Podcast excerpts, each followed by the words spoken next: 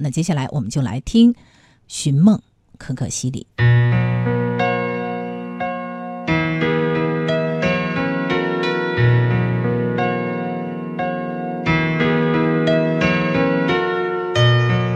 这是一个沉默的名字，一如这个男人。你从电影《寻枪》开始知道他，之后便是五年的沉默。把电影当作人生使命的人不少，只有他不怕说出来。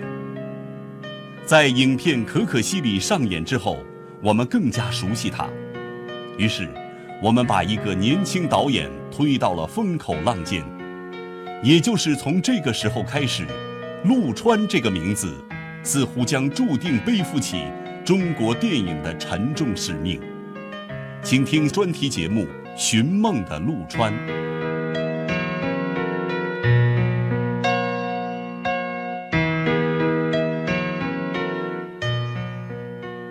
陆川一九九三年毕业于解放军国际关系学院英语专业，一九九八年六月毕业于北京电影学院导演系。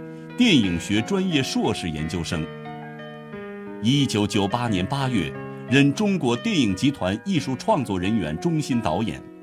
二零零一年，签约华谊兄弟泰和影视投资有限公司，并成立陆川工作室。一九九八年，刚从电影学院毕业的陆川，没有急于接戏，而是潜心创作自己的剧本《寻枪》。两年间多次更改剧本，写完之后又到处送剧本，遗憾的是没有人投资。最后几乎绝望的陆川把剧本寄给了姜文，没想到奇迹发生了，剧本不但受到了姜文的青睐，还带来了资金，并邀请当红演员宁静、吴宇娟等诸多大腕加盟该片，甚至连北影厂的厂长韩三平。都在剧中扮演了警察局长的角色。枪里有三颗子弹，是三颗子弹，一颗没打过，一颗没打过。最后什么时候看到手枪的？婚礼以前。我问你好多个小时？二十个小时。二十个小时。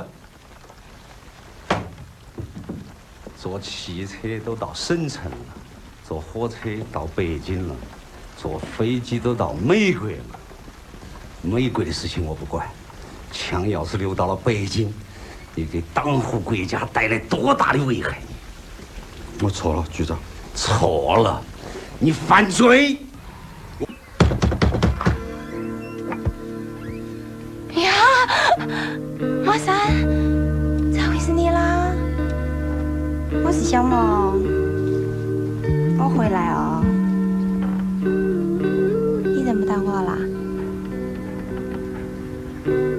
找周小刚了嘛？他不在家。这间房子是他借给我住的，我还没打扫乱完家，我就不请你进来了，嘎。复习功课，背英语，写检查。我才能写检查，就是凭你写南下里的作文，就是因为看这种电视剧看的，晓得不？看是大家都要看电视，大家都要看电视，你也不许看。马东马东。你到哪去？马东跑出去了，你管不管？他写那样下流的作文，你到底管不管？好，有本事你永远不要讲。你对马东的印象实在是太坏了，有妻必有妻子。寻枪看似一个简单的故事。背后却是描写当代青年人丢失与寻找的感情历程。马山，边陲小镇上一名普通警察，一天清晨就这样突然遭遇了他生命中最为黑暗的时刻。一支维系小镇安宁和平的配枪，在他清晨醒来时不翼而飞。于是，马山沿着青石板开始了他的一段不平凡的寻枪之路。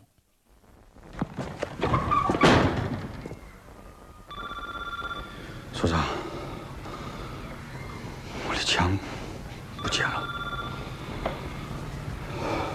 我我说我我的枪枪不见了。所长，我我的枪不见了，所长，我我我已经把它找回来。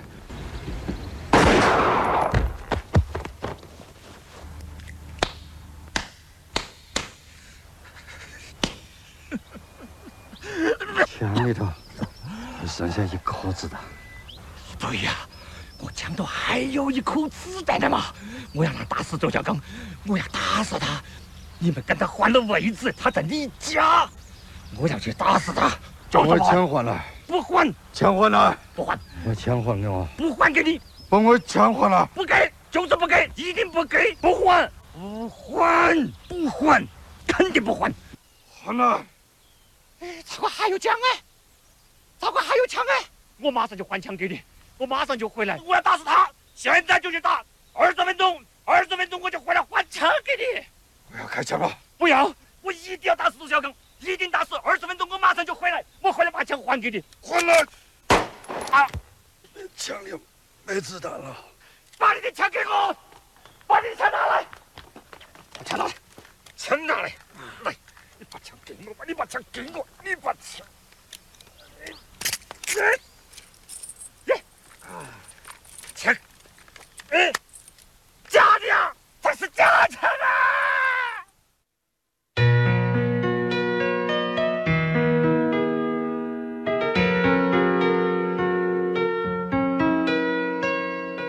《寻枪》是一部与众不同的电影，真挚、诚实、有力量，在内地及港台地区都有不错的口碑。业内人士对他的评价是充满悬念、张弛有度，而导演自己对他的理解却是另有一番滋味。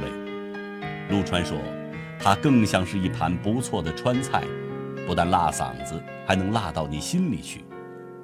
马山五天寻枪的经历。不是某个特殊个体灵魂挣扎的历程，而是反映了每个中国男人，甚至是每个中国人都可能在自己的生命历程必然要遭遇、必然要面临的困境和焦虑。作为一个电影新人，这是导演陆川最想让大家知道看到的。虽然《寻枪》所取得的反响不错，但作为一个编剧，作为一名导演，他在创作中变得更谨慎。不敢有丝毫松懈。站着一排人，十个人都往地里下了一个种子，这个种子哪怕都是同样一粒种子，那种出来，有的人就是树，有的人就是草。这个就是创作的魅力在这儿。我觉得就是因为，就是你怎么去培育它的原因，就你怎么去看待这事儿。寻枪之前，我做了多少事儿，你知道吗？做过副导演，给人写过剧本，然后写过电视剧，然后。就拍过一个不成功的东西，然后就摔过特别大的跟头，然后才会有寻枪。但是我我也知道有很多人也是就同样有这样的事儿，但他们没有一次这种爆发的机会。但是我觉得每个人，我相信你就像比如我们同学今年三个人都开始拍戏了，就是他只是一个早晚问题。但是在我拍寻枪之前，他们我的另外的两个同学，他们比我拍戏早，其实。他们分别都拍了电视剧、电电视电影了。那时候我看着他们也着急，哎呦，我就觉得我都废了，我怎么还不拍戏？我都还在这码字儿呢，人家都当当导演了，人家就说这停，他这人都开始喊这个了，我这着急。其实我觉得人生吧，甭管你跑得快跑得慢，迟早有出头的机会。生于七十年代初的陆川，无疑是现实中国最年轻的导演之一。但却有着七十年代的思维和六十年代的传统，在很多人看来，这些新锐导演们似乎是天生的幸运儿，天时地利人和，捷径铺就，然后轻而易举地一举成名。从一九九八年开始，这个男人就已经尝试用沉默和努力寻求自己的未来，他用五年的时间证明了自己。影片《可可西里》就是最好的例证。该片上映后大获成功，并一举夺得了第四十一届金马奖最佳影片、第十七届东京电影节评委会特别奖、第二十七届美国山岳电影节最佳叙述片等奖项。在拍摄《可可西里》时，他依旧保持沉默，那些受过的苦、流过的泪都埋在心里，都不想让人知道。影片才是有资格说话的唯一途径。问及拍摄该片的初衷，陆川给了我们一个意外的答案。其实我可能是因为生在新疆，我对那种西部的这种题材天生就有一种感觉。就我我我觉得，可可西里一听让我一说，就一大片儿，就是大挺大气的一个东西，就是一片旷野，还有旷野上的人，这种人的挣扎。所以我是一听这名字我就来劲，而且有时候你这个自己来劲吧，你自己不知道是怎么回事儿。但主要我觉得，就那种荒漠，就要去一片荒漠那儿拍一电影，然后派一帮人在那儿生生死死，哎，这让我特别激动。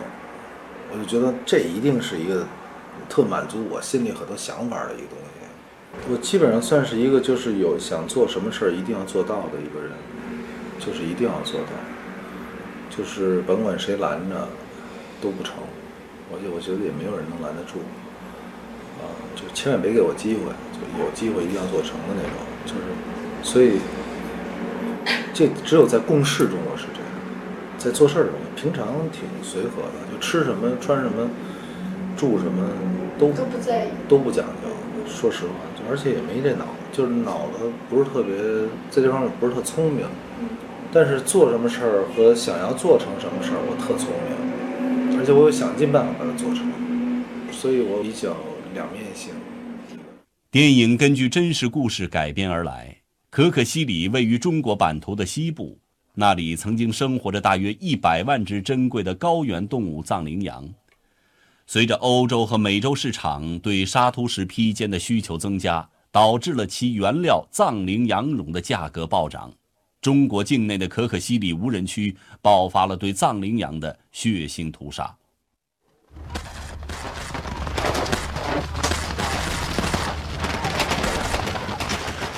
我就是日台，我想采访你们。萨叔？啊？接了信。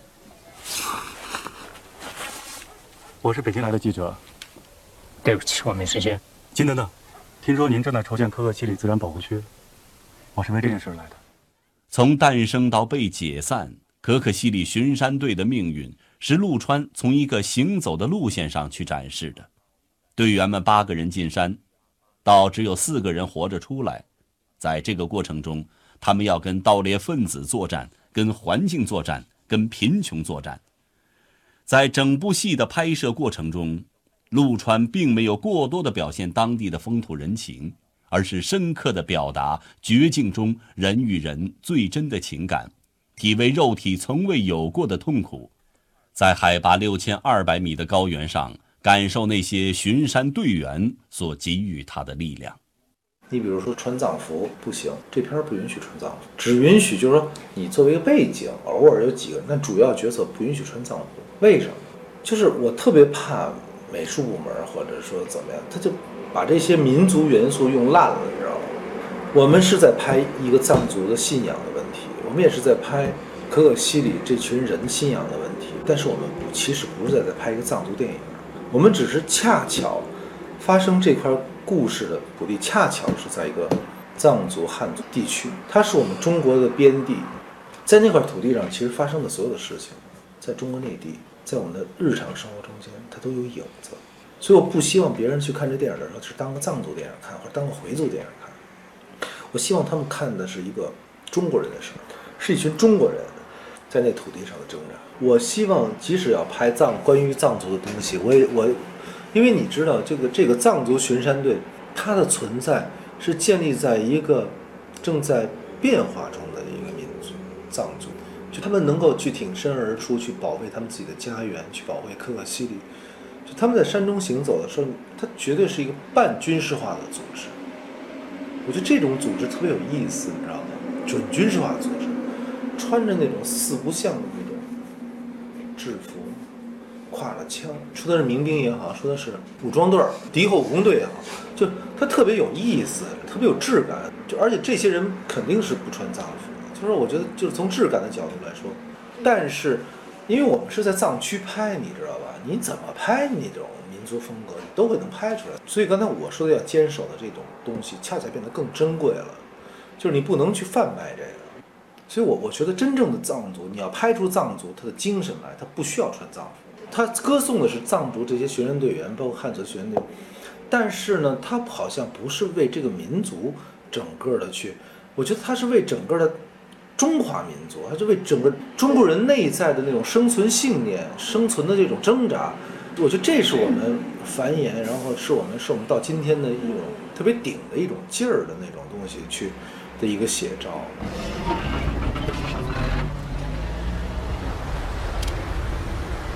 你们现在最大的困难是什么？山也没有，人也没有，家也没有。我的弟兄们一年没工资。县里不能解决经费问题吗？我们没有编制，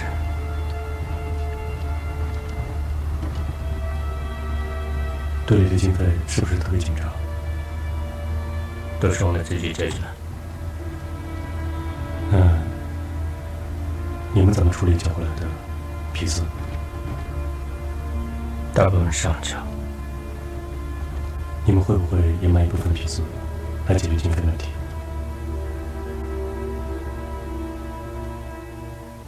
可卖皮子时是违法的。你说我该怎么写这篇报道？我一直认为我是一个好记者。我知道你记者，这可可系列就是你们记者保护出来。我日他可以进监狱，我知道卖皮子是犯法的，但我现在不会考虑你说的，我只考虑哥哥系列，考虑我的兄弟们。见过磕长度的人吗？他们的手和脸脏得很，可他们的心特别干净。影片的结尾令所有人感到意外与震撼。影片中主人公巡山队长被盗猎分子一枪毙命，这给了很多观众内心的撞击和情感的阵痛。他是二台队长，这是我们老板。队长抽烟了，我抓了你好几年。我知道是你帮我抓的。你打过钉子？现在打的是老板多。我不管。那你看。你跟我走。队长。你把那么发掉，我要吃给你买两两吃菜，要不就再给你改改书房子。我们在外喝的很，他一起。对，把枪交上，人跟我走。那好，那好。嗯，把枪交给，交给了后，那我队长这边那我给上完菜以后，就到巡山队员去。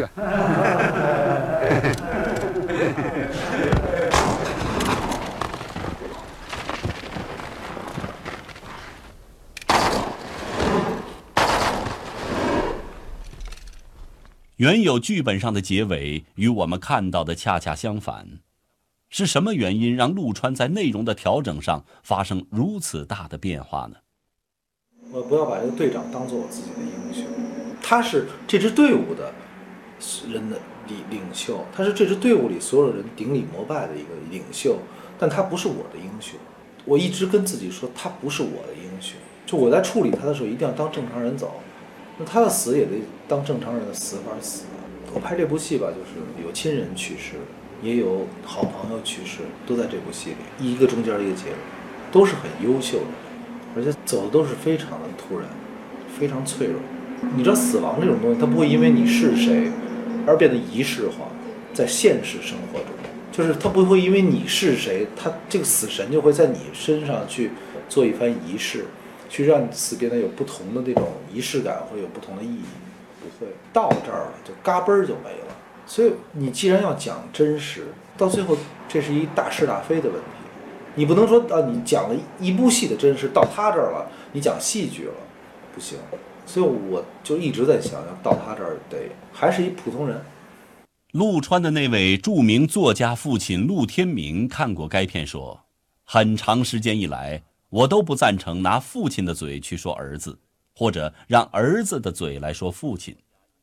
作家、艺术家只能用自己的作品来说话，别的在我看来都是旁门邪道，一定长久不了。但对可可西里，我要说一句实话，这部影片我看了，真的受到极大的震撼。我觉得陆川和他摄制组的同道们这次做了一件大事，就是用他们那颗年轻的心，向这个世界表达了一种真正的关怀。我真觉得我这片儿其实可以用一个镜头来来概括，就是一群人行走在风雪茫茫的可可西里大地上，因为我觉得这就代表了我们的人生，就饥寒交迫的，然后去奔一口吃的，然后就在那风雪中挣扎。这我觉得这是我们的一生。我不知道有多少人还有这种危机感。其实，在我们这个大都市这个比较优越的人群的后面，是更大面积的。更大人群那种依然还有生存挣扎的这种生存危机的这种大量的人群，对，所以我是觉得这篇有还是有意义的。对于将来的发展，陆川总结为凭着兴趣和热情去工作。据他透露，目前他正在筹备第三部作品，是关于新疆孩子的成长故事。我至少第三部戏不怕任何考验，我特坚信这个。就是第三部戏的这个，因为故事已经在这儿了，我至少可以告诉你，就是它它远比可可西里要，它还要上一个台阶。如果你相信我对电影的判断的话，就是它从题材这角度来说，它会比可可西里还要好。这个是其实挺难得的。就是你知道一个导演吧，他有很大的一个能力在选择题材。很多人说你你选可可西里，那你就你又是你运气。不是啊，因为我喜欢这个题材，比较准确的去再现了那个那那段生活。比较准确的就在那一场挣扎，你知道有一种就是力量，就是说，我觉得是由于在寻枪中没有完整的、彻底的释放出来，所以我才会在可可西里中间去释放出这种力量来。就是你会觉得在寻枪中被摁了一下，那种就没有完全表达出来。但是可可西里我在拍的过程中间，我又觉得那片土地和那这样的题材不允许我去像寻枪那样肆意张扬的那么去做一个事儿。我觉得他需要的是一种非常有距离感的那种平静和冷静，让情感和力量都在底下流动的那种感觉。所以这部片子又给我拍压抑了，所以我突然觉得，哟，第三部片还得再释放一下。陆川告诉记者，从八九年开始，他每星期花三天的时间看电影，有时候在礼堂，有时候在操场。慢慢的，就会感觉，虽然电影是你的梦想。但你被生活冲得越来越远，跟电影一点关系都没有，那种感觉很难受。他说：“这么多年来，我一直喜欢电影，尤其是想利用这种最有力的手段去说自己的话，做一个有自己独立声音的电影人。那声音不是温柔的，不是偏颇的，而是强有力的。”我拍完队长死那场戏之后，我突然觉得，这个电影。就我一直哆哆嗦嗦捧着这盆水，一直哆哆嗦嗦走，走到终点一看，这盆水还在。就算有前面有毛病，观众都会因为这个结尾去原谅我。我当时是自己是这么想。你问的问题挺有意思的，就真的，我刚才在一想，自己都会悚然一下。就是如果所有人都说这片儿特丑怎么办？别说一半一半哈，就是比如十个 十个人里边有三四个说。拍的不好，那你都会觉得很崩溃。我会坚定的认为我拍了一好片儿，可是你征服不了观众，这没用啊。新一批有着更好的文化这个素养的，跟生活接得更近的这个接地气接得更近的这种导演，我就会带来一批更加有冲击力的东西。有记者问他，对于可可西里有遗憾吗？陆川想了想，回答说：“你们不要笑话我说大话。”我觉得拍摄该片毫无遗憾，因为它已经超越了电影本身，而且也将由此改变我的一生。我们所有主创人员都拼了，所以不会留下任何遗憾。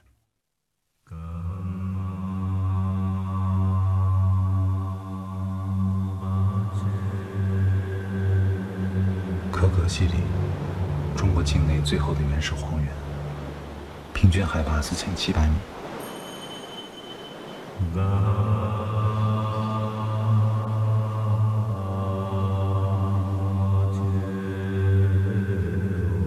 这里是藏羚羊最后的栖息地。八五年以后，盗猎者开始大规模屠杀藏羚羊，以满足欧美市场对于藏羚羊绒的需求。短短几年时间，藏羚羊从一百万只锐减至不足一万只。九三年，当地政府组建了一支武装巡山队，领导人是藏族专业军官日泰。巡山队和盗猎分子发生激战，引起了海内外媒体的关注。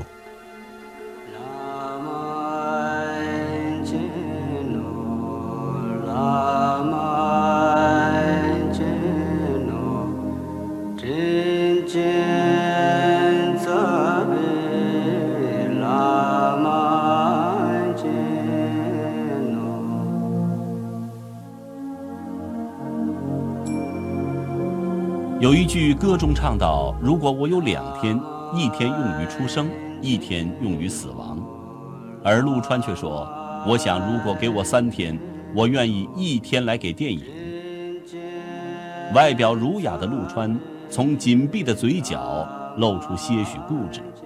只有在他说话的时候，固执才悄悄地撬开一个角，流露出更多的随和。